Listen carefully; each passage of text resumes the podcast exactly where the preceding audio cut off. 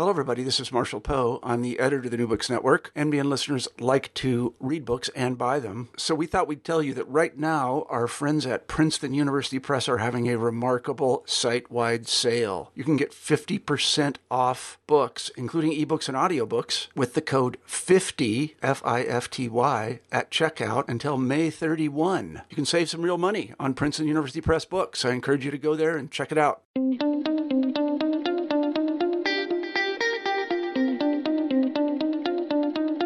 Hi, everyone, and welcome to New Books in Secularism.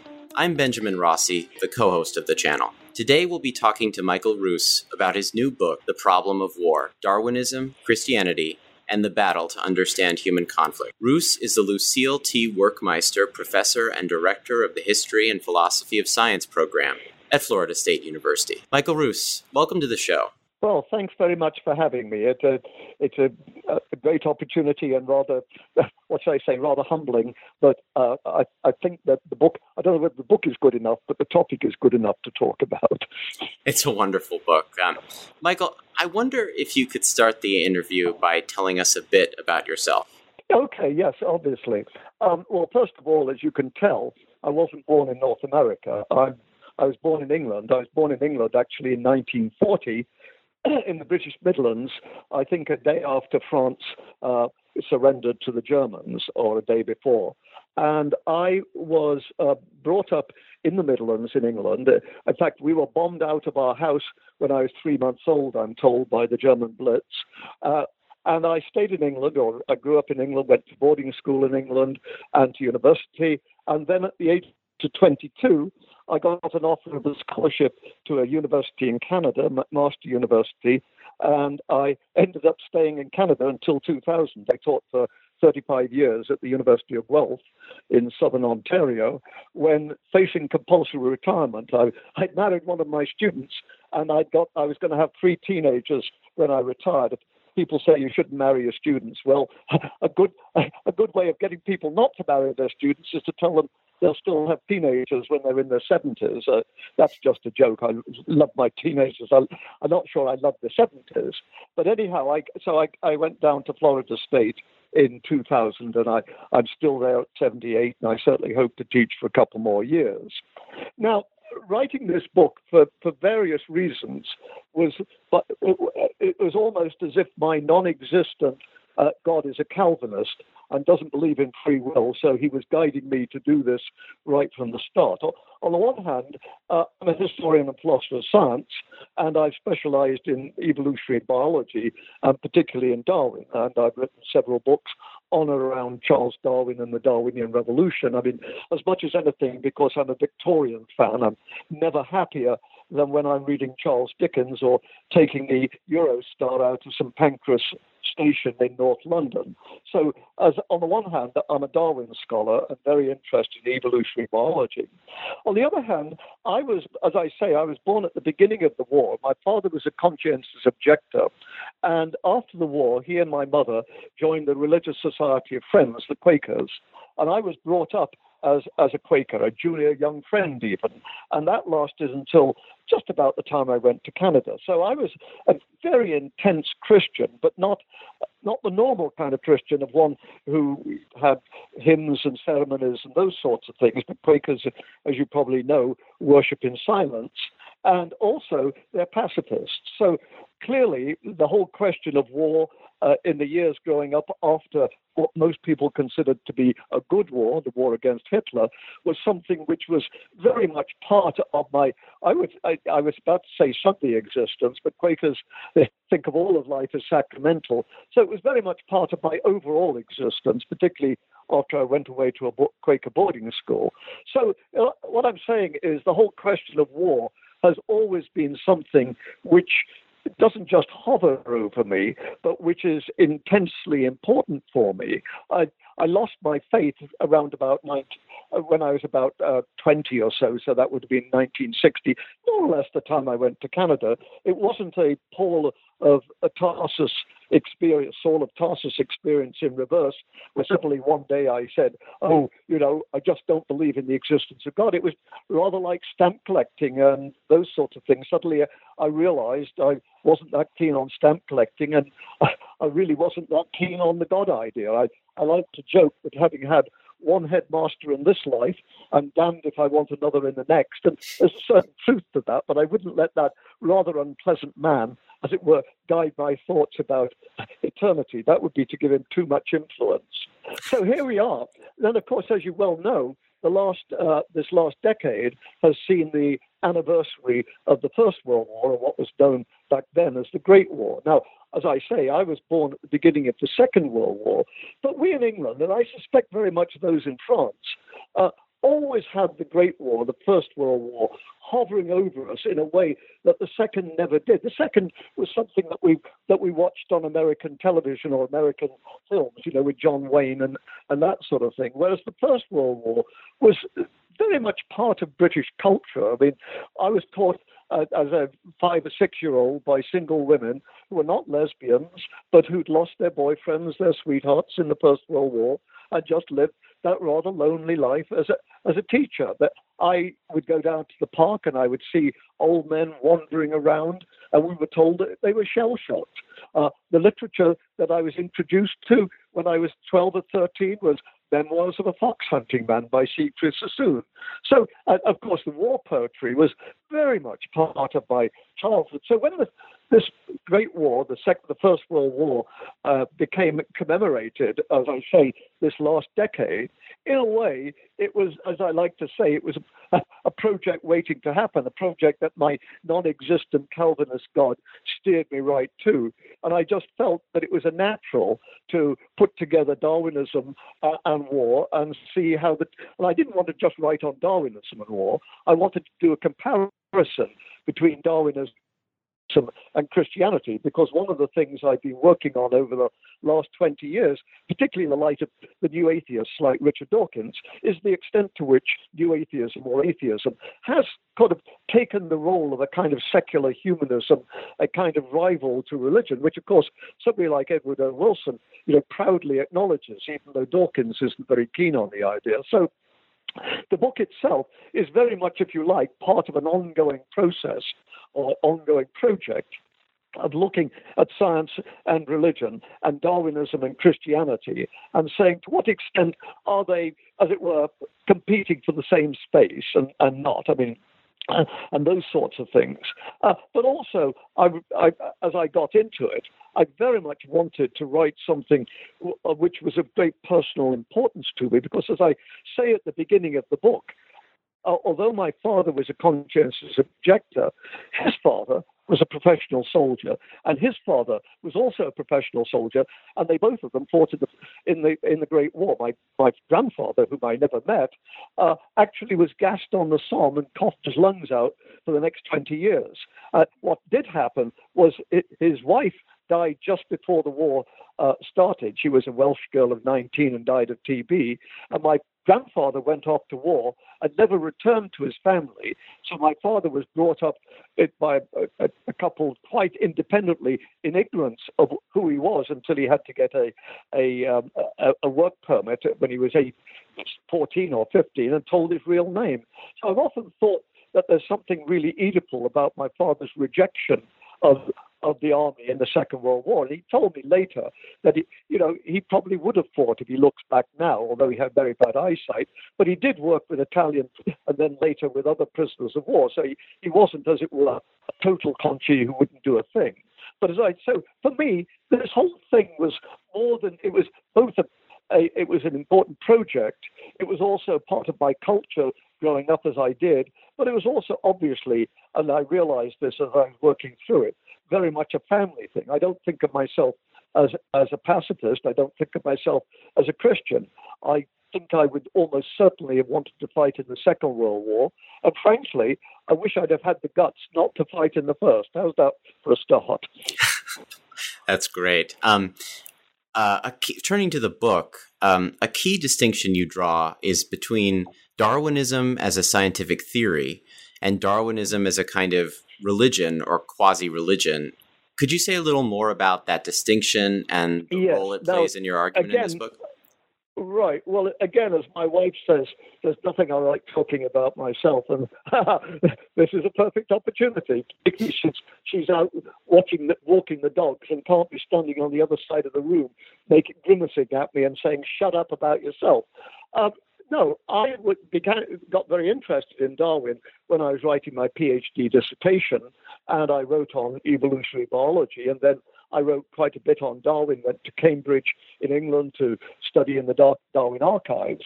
But at the same time, I was also very interested in the religious side of things, not because I was in any sense wanting to get back on side, but because if you work on, on Darwin, you work on religion. I mean, it's, you know, it's part of the deal. And as somebody who'd grown up very religious, you know, I felt pretty comfortable about this. It wasn't something where every time I turned a page and religion came up and I said, oh my God, I, I need to be sick first before I go back to it. I mean, I, you know, I was very interested in it. And by the end of the 70s, the creationist movement was starting to build up in a big way. And what happened was there was a court case in Arkansas in 1981 where some quite eminent people like Stephen Jay Gould, the paleontologist, and Langdon Gilkey, the leading Protestant theologian of his day, uh, were, were brought up as witnesses for the ACLU to argue that creationism is religion and Darwinism is science, and Darwinism can be taught in schools, and creationism can't because it violates the First Amendment separation of church and state. And I got I got invited or asked to uh, go alongside these people as an expert witness on on history and philosophy of science. And and I did. And in fact, I, I, like to think that my contribution was quite important because the judge relied on it pretty heavily when he drew his judgment, saying, yes, creationism is religion and can't be taught in can't be taught in state schools. So I was, as I say, I was always very interested in this issue. And I knew only too well that one of the big ploys of creationists is to say, oh, well, Darwinism is another religion just like creationism. And, and believe you me, if you think they haven't been pushing that one a lot since Richard Dawkins came on the scene, you know, you're very much mistaken. I mean, you know, they almost, I think they give thanks to their real God for, for inventing Richard Dawkins because they say, there you are, read the God Delusion. This is not a work of science. This is a, a work of an, an, angry Old Testament prophet. You know, it's, it's like Jeremiah or something like that. And I think there's a certain truth to that. I'm not inclined. But at the same time, I want to argue, and I always have argued, that you can make a distinction between using Darwinism as a basis for a secular humanism and using Darwinism or having Darwinism as an entirely uh, an entirely acceptable, if you like, Popperian objective science of, of, the nature of, of physics and chemistry and those sorts of things. So I, I want to draw a very strong distinction between what I call Darwinian evolutionary theory, meaning either Darwin's theory or the modern day version of evolutionary biology, the kind of thing that the biologists do in the camp on our campus here at FSU, and Darwin Darwin's ideas taken as a basis for secular humanism, which for convenience I call Darwinism. So Darwinism, in my the way I'm using it is Darwin as religion as opposed to Darwin's theory, which I take to be Darwin as science. And I think I'm perfectly consistent in separating the two. At one point, you refer to classical Darwinism as a kind of post millennial religion. Um, could you say a little more hmm. about that pre-millennial, post-millennial distinction? Well, you know, every time I have an idea, I write a book. I joke that I never had an idea. I have published three times. Uh, yeah, I wrote a book in the early uh, uh, early part of this century called the Evolution Creation Dispute, where what I argue is that both Darwinians, at least in their religious mode, and Christians in their religious mode, are very much interested in end times, and that's known as millennialism. But whereas uh, these are these are not my terms, but whereas evangelicals tend to be what they call premillennialists, they think that Jesus is going to come first, and that then there will be Armageddon and a thousand years, and then the last judgment will occur. Uh, others uh, tend to be postmillennialists who think that the thousand years is going to come first, and that we must fight to put things better, and then and only then will there be the second coming. Now, putting these in, in, in terms of what you should do. Premillennialists and say, no, it's going to happen. Armageddon's going to come. Whatever you may do, thoughts of progress are chimerical. You, you're not. I mean, thanks to original sin, things are never going to get better. So what you've got to do is prepare yourself for the end by being wholly yourself, by accepting Jesus as your Savior, and by trying to convert others. I mean, this is, you know, this is standard evangelical practice. This is, this is why they're so big into missionaries and that sort of thing. So, on the one hand, then you've got the premillennialists who think that we should get our, make ourselves holy and get on side with God because there can be no progress, and uh, all we can do is try to convert others to, you know, to our position as opposed to postmillennialists who think that a thousand years is going to come and it's our job to get things better to try to deal with this because Jesus expects us to use our talents and those sorts of things. In other words, they do and often do believe in progress, that they believe things can get better, and it's our God given duty to, to make things get better because the, the second coming isn't coming until we've managed to achieve, you know, as William Blake says, Jerusalem on these, you know, green green lands in England. So very much you've got now, as I say, uh, I think Darwinians are secular. I don't think Ed Wilson is in any sense Christian. But what I'm saying is I think they've adopted what we call it the tropes of the post-millennialists. And so I want to argue that Darwinians pushing Darwinism as a religion have this idea of progress as their underlying, what shall I say, backbone or theme, that things are getting better and it's our job to make things get better. And we see this in evolutionary progress from blobs up through fish, uh, through reptiles, through apes, up to humankind. Whereas evangelical Christians, uh, not just evangelicals, but a lot of Christians, tend to be providentialists, where they believe that everything is in God's hands and we can do nothing to make things better. All we can do is try to make our, ourselves better. When I, you know, when I survey the wondrous cross on which the Prince of Glory died, my greatest gains I count but loss and pour contempt on all my pride. My greatest gains I count but loss introducing medical care, introducing automobiles, introducing new, you know, new drugs, all of that's my greatest gain. I count but loss. In the scheme of things, we're no better off than we were back in the Middle Ages. And to kid ourselves otherwise, all we can do is put our faith in God and wait and prepare patiently to the end, trying also, it doesn't mean to say you just sit on your bum. It does mean, though, that we should not only try to get ourselves right with God, but we have the obligation to go out and preach the gospel and to try to get others to do the same. And that, as you know, evangelicals are very big on conversion, you know, missions to Africa and to uh, South America. And of course, in the old days, there used to be huge numbers of Protestant missionaries in China, for instance, all part of this same picture. Turning to war, um, could you describe the traditional Christian view about war and compare it with the classical Darwinist view? Yes. Well, first of all, there's a traditional Christian view, which is not necessarily identical to the view that many Christians held in the last century, particularly in the first half, which particularly which encompassed the, the Great War, the First World War. The traditional Christian view goes back at least to St. Augustine. And St. Augustine, you see, by the time St. Augustine came along in 400 AD, Christianity had become the official religion of the Roman Empire. And of course, the Roman Empire had uh, soldiers and all of these sorts of things. So Christianity had to adapt itself to a, being a state religion. And clearly, the Sermon on the Mount wasn't going to do the job, or at least not as people wanted the job doing. I mean, there, was, could, there could be no business about blessed are the meek and turn the other cheek and that sort of thing if you're running an empire. So what Augustine had to do was set up a system whereby it would be not only acceptable but religiously obliged to take up arms at times. But at the same time, he didn't want us just to be savages and go out and rape and pillage, uh, you know, rather like Russian soldiers in the last year of the war in East in East Prussia. So what Augustine did on the one hand was to argue that there is good biblical evidence that Jesus was not adamantly opposed to to people being warlike. I mean, this, and of course, the story of the centurion played a big role here because when the centurion sent uh, uh somebody to, to, Jesus to look after his, his servant. Jesus didn't turn around and say, "Up yours, you're a soldier. I won't have anything to do with you." He said, "What did he say?" He said, "I've never seen such great faith."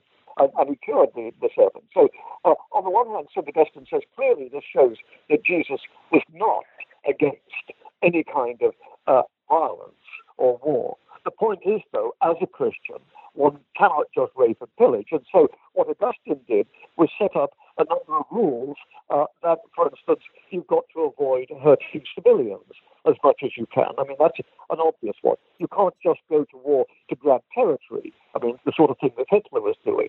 You, you know, you, if it's possible, it's acceptable to go to war on behalf of others if they're if they're threatened, like say Britain and France going to war on behalf of Poland in 1939. So this is just war theory, which was much developed by people like Aquinas and others after him.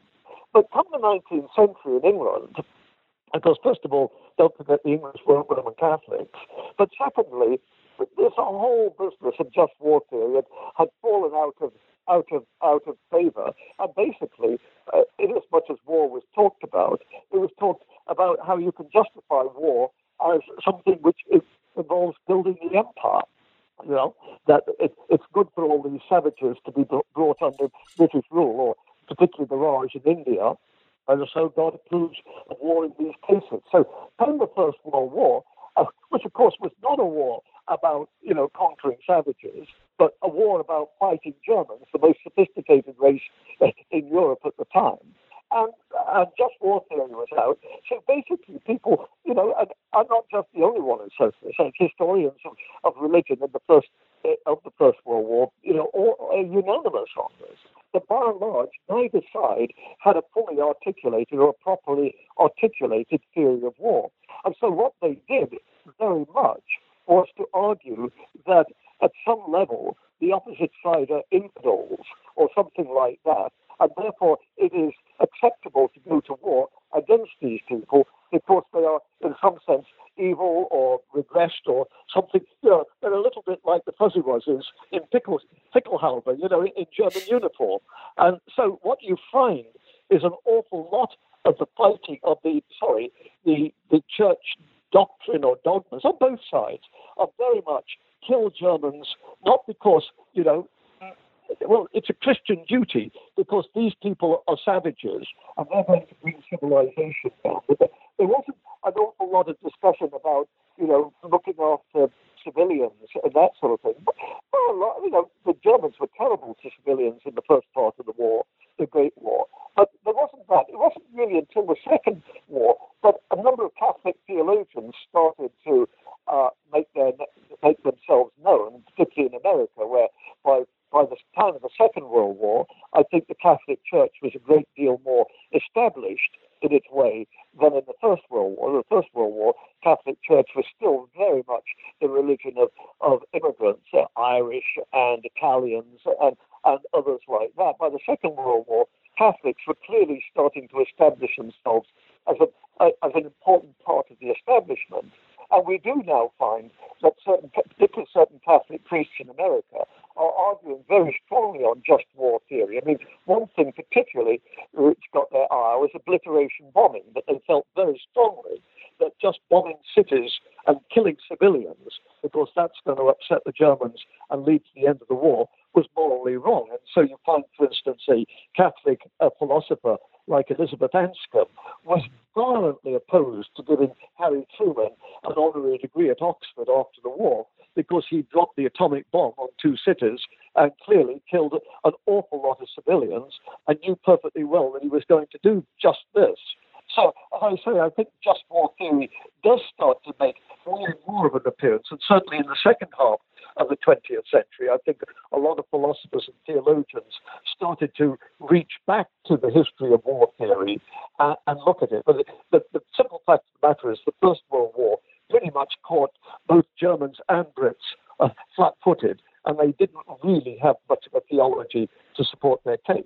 Uh, uh, uh, uh one final sort of codicil, let's add, there were in the First World War pacifists, not just Quakers, but some uh, Catholics and certainly some members of the Church of England who simply said, you know, this is this goes against the Sermon on the Mount. End of argument. We we cannot and should not do this sort of thing. And as I say, there were those both in the First and the Second World War who took you know something of an absolutist stand, but a, lot lot very much like my father, who said, no, we're not prepared to take up arms, but we don't want to do nothing. We'll join something like the French ambulance unit. But as we know, uh, a lot of these people were incredibly brave, particularly in the First World War, and they exposed themselves to at least as much danger as the soldiers in the trenches. You and I, you know, uh, I think have probably both seen that this new movie, you know, They Shall Not Grow Old, and we see those poor wretches in the trenches waiting to go over. Well, there were pacifists along there too,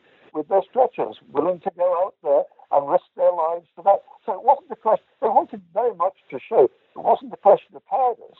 It wasn't even a question of not wanting to stand with their country. It was just that as Christians, they felt that Jesus had laid this absolute on them, thou shalt not kill, and they were not prepared to do this. And how do these variety of Christian views compare with um, uh, the Darwinist view on war or the many Darwinist views? Well, of course, the Darwinist view is interesting because at a, at a certain level, it's almost, you see, Christianity has to work to, let's, let's put it this way. If Christianity has to work to incorporate war and think about it, because its founder, Jesus Christ, uh, was not a warlike man and seemingly spoke explicitly against it. So the, you know, the, the, the, two founders, Paul and Augustine, had to set about finding some way to incorporate war within their system, or let's call it allowable war within their system. Uh, what, what, what many think, and with some justification, is that Darwinism is in completely the contrary position. That Darwinism, from the start, encompasses war, and the question is, uh, how can Darwinism, as it were, control war? Because the Darwinian theory of evolution through natural selection starts with a struggle for existence, organisms fighting each other in order to get, well, ultimately to get access to females, or males fighting each other to get access to females, or females fighting each other to get access to males, or whatever. And then you get natural selection, and then evolution happens. So it almost seems as though Darwinism starts with war, so why are we not at war all the time?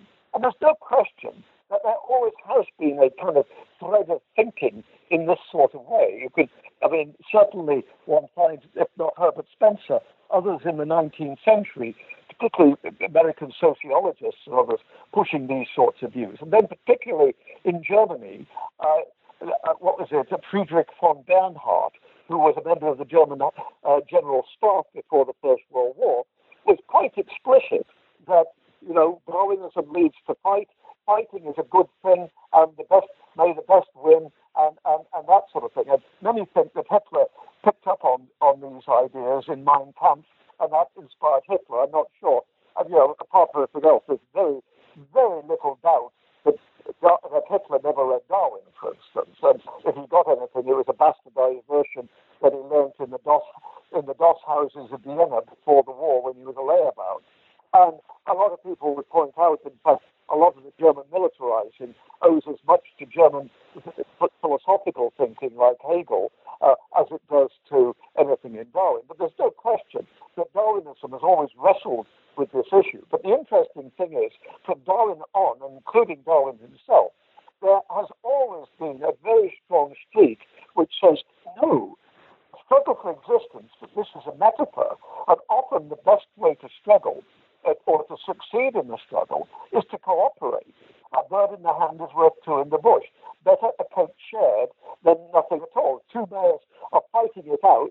Meanwhile, the third male, which is known technically in the, in the evolutionary world as a sneaky fucker, uh, the, the third one goes round and impregnates all the females, while the two macho males are fighting it out. And by the time they've finished, uh, the, the job's over, as it were. So much better for the two males to to agree to, uh, as it were, cooperate and kill off all the sneaky ones, and then go and share the, the dividends. I mean, that all sounds a bit crude, but I think you can get the idea because, I mean, Darwin certainly never, ever thought that humans were. I mean, the idea of Darwin and Thomas Henry Huxley fighting it out over Emma Darwin is, you know, is, is just ludicrous. Uh, but almost as ludicrous as a six day creation. Uh, but so, as I say, Darwinism has always had within it this, what shall I say, this idea of, uh, of, of some kind of pacifistic or at least altruistic attitude towards others. Doesn't mean to say that there's going to be no violence, but it does mean that there's going to be violence is going to be circumscribed, if you like. Maybe violence was a good thing back then, but now, as and don't forget, the thing about about Darwinians is they believe in progress, at least when they're doing this sort of thing. So they think that we're better than the, the apes, better than the lion and tiger, and that, not that we're descended from lions and tigers, but better from that level of existence, which was always fighting. And now we've got to the much more sophisticated level where we realize that greater success can be had through cooperating than from fighting, and particularly as we've developed machinery and all of these sorts of things. Don't spend all your time fighting each other. Cooperate because we'll do a lot better. So the, the paradox is you find Christians who, at some level, are having to accommodate war within their own system because they believe in original sin, because they believe that no matter what we're going to do, because they tend to premillennialism, they think that we're always going to be bad, that progress is never going to occur. You're going to get Christians like Reinhold Niebuhr and others uh, who are going to say, well, war's always, Nigel, uh, what's his name, Nigel Biggar at, at, at Oxford now, who are going to say, well, because of human nature, war is always going to occur, and we have to recognize it. Where you've got Darwinians who start with the idea that war is natural and probably a good thing when we started because it led to humans, believe that humans have now got to that elevated progressive state where war is not a good thing and where what we should do is work to abolish war. So as I say, so if you look, I mean, I, I just mentioned these two uh, two recent books. On the one hand, you've got the Anglican professor at at, uh, at Oxford, Nigel Biggar, who is very much writes on war, says war is inevitable, that we're stuck with it, and we can try to tamp it down, but we must recognize because we're sinful, we'll always have war. Whereas you have an ardent Darwinian like Steven Pinker at Harvard, who writes, you know, all about uh, about the Enlightenment and, and these sorts of things, who argues, yes, there was war. If you look at society today, it's a lot less violence than it was, say, in the Middle Ages. And what we, we should hope for is even less violence as we go forward, all in the name of evolutionary progress. So you've got this absolutely fascinating paradox. And if I might say, I mean, you know, it's one of those sorts of working on this project, as I said, was something that my Presbyterian God, who doesn't exist, uh, led me to without my having any choice. But once I got into it, I said, oh my God, has nobody done this before? I mean, people have written a bit on Darwinism war. Obviously, Christians have a huge, uh, a, you know, a huge bookshelf on, on the philosophy of war and of Christians in war, in the Great War, and in the Second World War. There's a massive amount of material like that. But as, I, as far as I can make out, absolutely no one has done what I've done, trying to compare these two and see how we've not only had these two philosophers, but dear God, in 2018, 2019, we've still got these philosophers. We've still got Nigel Biggar and uh, and uh, Steven Pinker entirely at loggerheads. And they, you know, certainly Nigel Biggar has said some very rude things about Steven Pinker. So, you know, the old animosity is still there. But as I say, it's the incredible paradox is that Christians who, at some level, think war has to be a bad thing, think because of human nature we're always going to have war, whereas Darwinians who have to think at some point war was a good thing because it led to us, now think that war is a bad thing and we can get rid of it.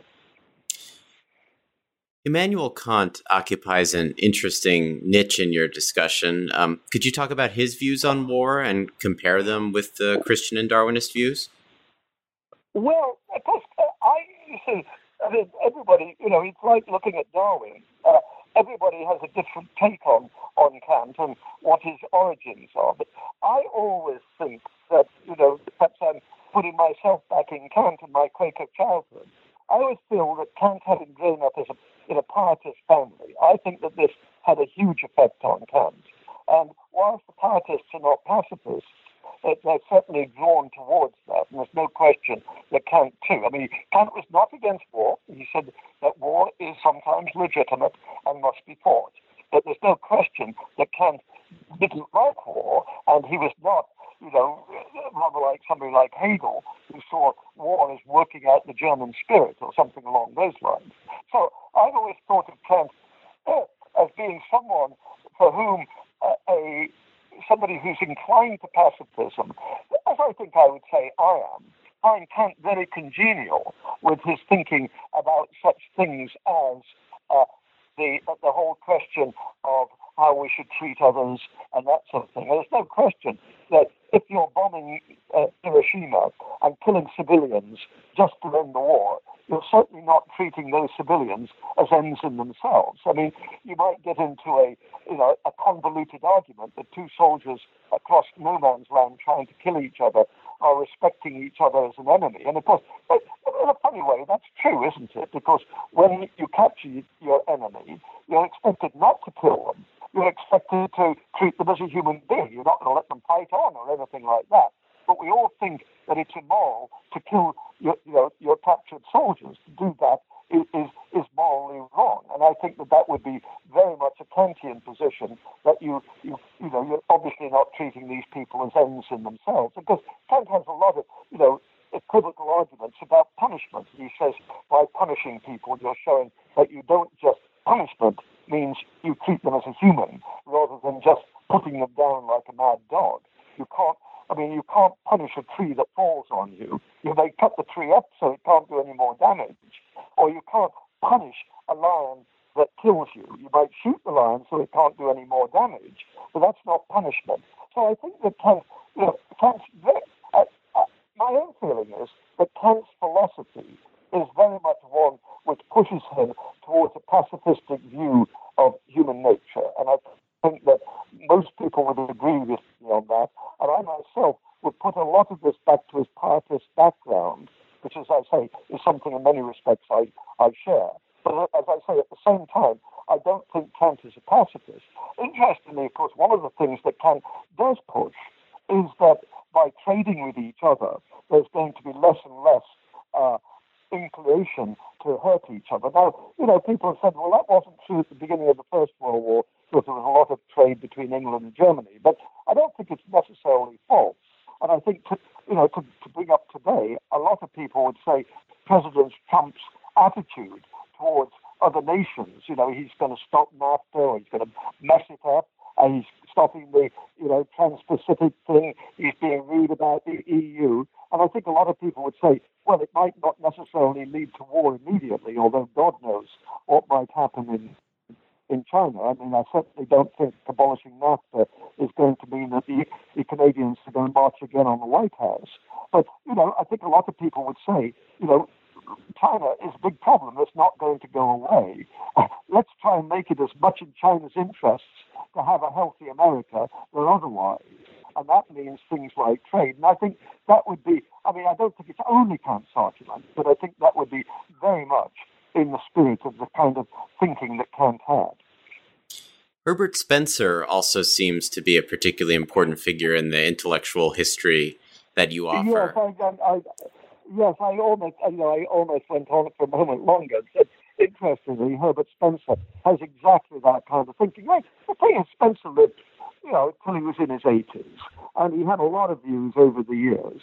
There's no question, as a young man, he was very much like Margaret Thatcher, nonconformist from the British Midlands looking, working hard, but as it were, seeing the gentry and the and the, the, the established church and everything getting all the goodies. And what he wanted to do was break down a lot of these barriers by, you know, by what we call a much more libertarian or liberal, neoliberal view today, the sort of thinking that Margaret Thatcher had.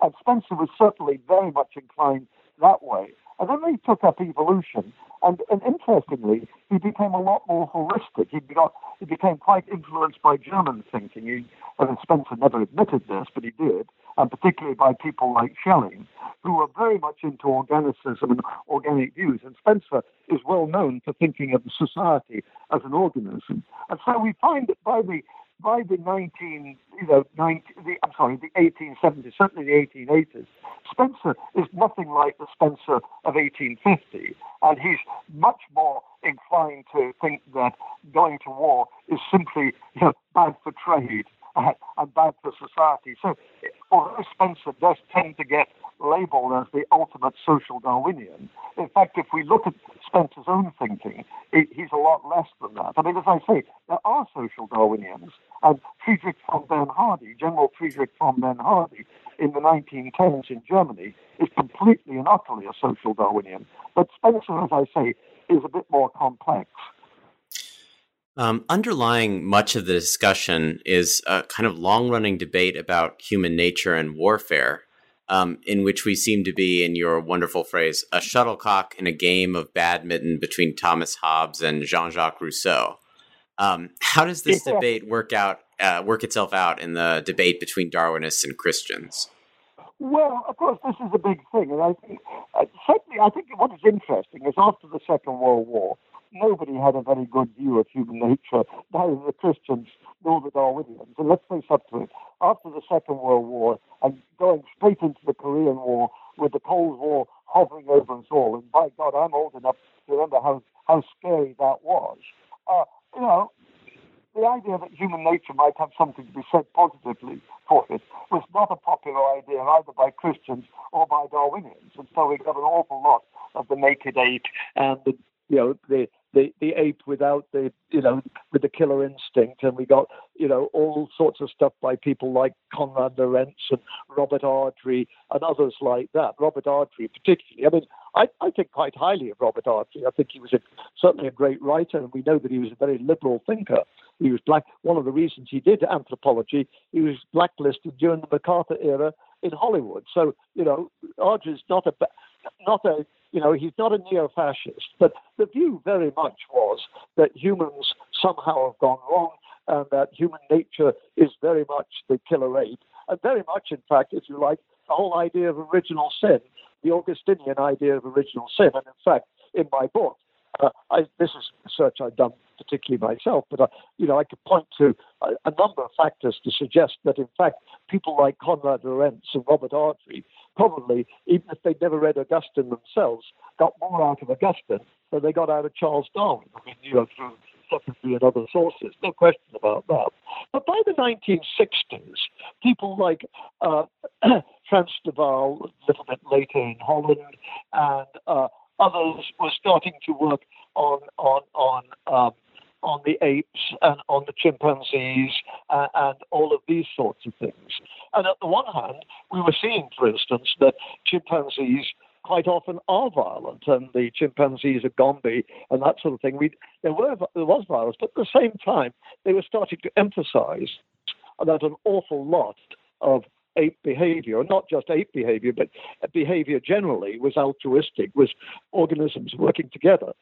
And increasingly, the the physical anthropologists and even the cultural anthropologists were starting to question whether we really are killer apes, the naked ape, as it were, you know, the, the kind of ape that you get at the beginning of 2001, or whether or not we're really much more, you know, much more um, social. I mean, although the gorillas may fight, uh, the uh, the um, well, gorillas may fight, the chimpanzees may fight, the pygmy chimpanzees, the bonobos, they don't fight. All they do is copulate day in and day out, rather like undergraduates in Canada in the 1960s. Oh boy, those were wonderful, wonderful days. Uh, so, as I say, I think the view now by many by many, not just paleoanthropologists, but physical anthropologists and uh, others who primatologists and others like that, is that in fact the whole story about humans as the killer ape is an awful lot of it's made up. And in fact, a lot of the violence wasn't there until maybe 10,000 years or more when we moved to agriculture. Because once you've got agriculture, you're, you're stuck you can't move away when you're threatened, and you've got a resource that others want. As soon as if you're two tribes in the in the in the jungle, you know you might want their richer thing, their richer you know part of the jungle, but by and large you're going to stay apart from each other and respect the others, you know, the danger of others and that sort of thing. Uh, whereas if you've got a, a, a community settlement and it's clear that they're you know they're raising grain and growing cattle and, and these sorts of things, then it's very tempting to say, what the hell? Why don't we do this? It's a lot easier to grab theirs than to do it ourselves. So there's a lot of discussion. Pinker thinks this is wrong. So I'm not saying that it, it's stuck at the moment, but I think one of the exciting things about even for war studies is the extent that to which we've got an awful lot more empirical work to do. Just as I would want to say that the Christians have got an awful lot more work that they need to do because Augustinian original sin is very much based on the idea that Adam and Eve sinned. And of course, it wasn't until Jesus died on the cross and, as it were, washed away our sins. It's the substitutionary atonement that Jesus' death on the cross was, in fact, the, if you like, the magic which cured us of original sin, which we all inherited thanks to Adam and Eve. Well, if paleoanthropologists say there was no Adam and Eve, and that the parents of Adam and Eve, or uh, whatever, were just as bad and just as good as Adam and Eve as their children were, then the whole Augustinian view of original sin starts to come apart in your hands. It doesn't mean to say that we're not sinful, but it does mean to say that we're not sinful in the sense of stained because of Adam and Eve, and we can never, ever possibly get rid of it. In the concluding chapter, you urge us to move beyond at least certain strains of both classical Darwinism and traditional Augustinianism with respect to war. Um, you've already mentioned this a bit, but what do you find problematic about both strains? Well, as I say, I think it's very much. I've tried to pull together the conclusions. In fact, I've been talking to you in the last five or ten minutes, and of course, that those are the earlier chapters. But basically, what I want to say is we've still got war. I mean, you know, Afghanistan, Iraq, God knows where, it's still going on.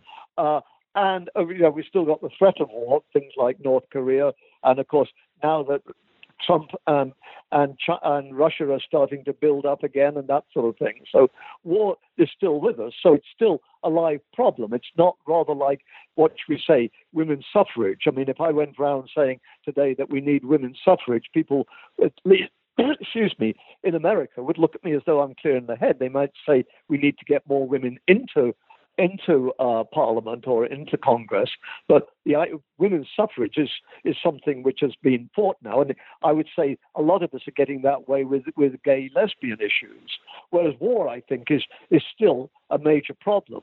But what I'm saying is, I think what I find very encouraging, and you might say, well, this is a an academic's position, but you know, I'm an academic, so you know, that's I'm not a sociologist, I'm not a politician, but I think I've got my role to play. And I would say what I find is encouraging is I think that we're at the point where we need to do some very serious rethinking about Christian theology.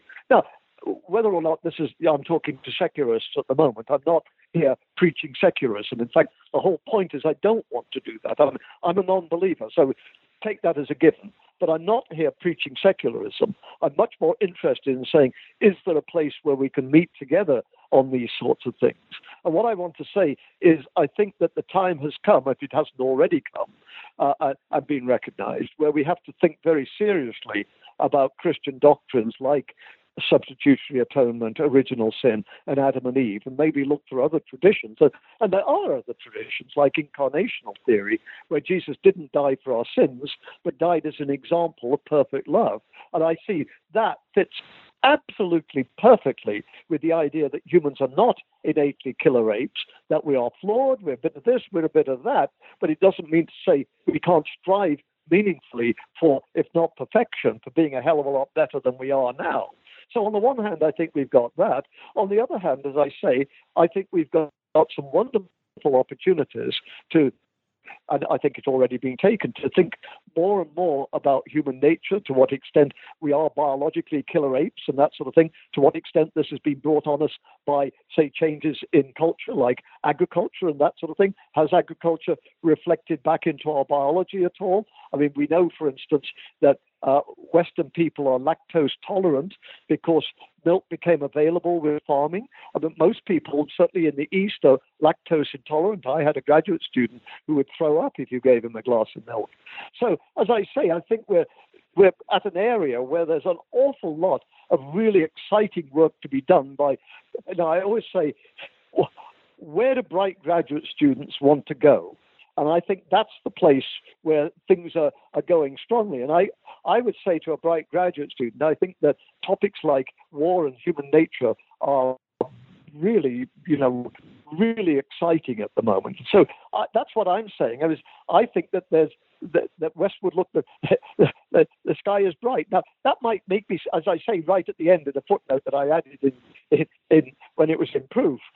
You know, you might say, "Oh my God," but you're really just a Darwinian, aren't you? You just believe in progress and that sort of thing. Well, yes and no and maybe. Uh, I yeah, of course, at one level, I'm an optimist. I think we can do these sorts of things. On the other hand, as I said, I'm not a pacifist, so uh, I'm certainly, you know, at, at some level, I, I, I think that sometimes war is, I, I hate to use the word good thing, but a necessary evil. I certainly think that at the beginning of the Second World War, I think that if one could perfectly legitimately, morally, religiously join the army. I don't think you had to. I think it was possible to be a conscientious objector like my father with with honor and dignity.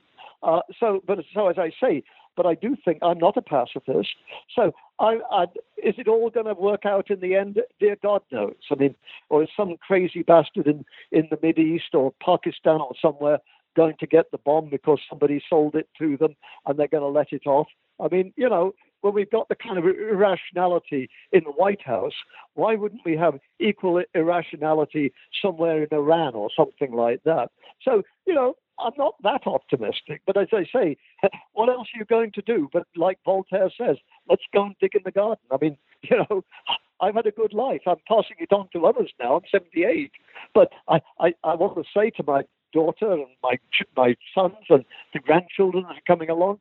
Don't give up yet. There's you know there's life in there in them there hills. Keep at it. Well, Michael, uh, we've taken up a lot of your time, but before we go, um, could you say a little bit about what you're working on now? Well, I just finished a book, or I'm working on a book on meaning, where, you know, does life have any meaning? And obviously, I'm drawing on this and some of the other stuff I've talked about, uh, particularly, in fact, in a way, get me back in six months' time and I can talk to you much more directly for you secular people. Uh, I say you secular people, I'm one, but you know what I mean. Uh, in the sense that I'm trying to argue can one have a meaningful life if one is neither a Christian nor a Darwin as religion person. So I want to say, at some level, plague on both your houses. Is it possible to be, I like to think, of Humean in the sense of saying, well, I just don't know. Can you have, you know, can you have a meaningful existence? I, in the final chapter, I call myself a Darwinian existentialist because I want to say, even if God does exist, it doesn't make any difference to us. Now, you know, I, I think there is a human nature, so I, I differ from Sartre on that, although personally I think that Sartre thought there was a human nature and it was French. Uh, but so, you know, I, I, I joke a bit, but I'm quite serious. But I do think that I do think that we are free you know, condemned freedom, if you like, that existence precedes essence, that we do have obligation. I mean, I see it in Christianity. I mean, the, you know, we get the parable of the talents. I take as terribly seriously. The Lord, my non-existent Lord, I think, gave me ten talents, but he or she or it sure as hell expects me to use them and not dig them in, into the ground. So I think that we can have a meaningful life. In fact, I would want to argue that a life where you're not doing it all with hope of getting into heaven is, in some sense, a hell of a lot more authentic and worthwhile than a life where all you're doing is trying to, you know, get brownie points to get into heaven. At the same time, I'm not a nihilistic person like Dawkins, who says simply there is nothing after. I don't know. I just don't know. What did J.B.S. Haldane the, the, the biologists say, uh, I think that life is not only queerer than we think it is, but it's queerer than we could think it is. And basically, that's my motto in life. That sounds like a wonderful project, and I hope you'll be able to come on uh, when that's yeah, published. you know, and the point, the, the, Benjamin, the thing I want to say is, is the doing. It, it's the, the, the proof is in the pudding, and the pudding is in the doing.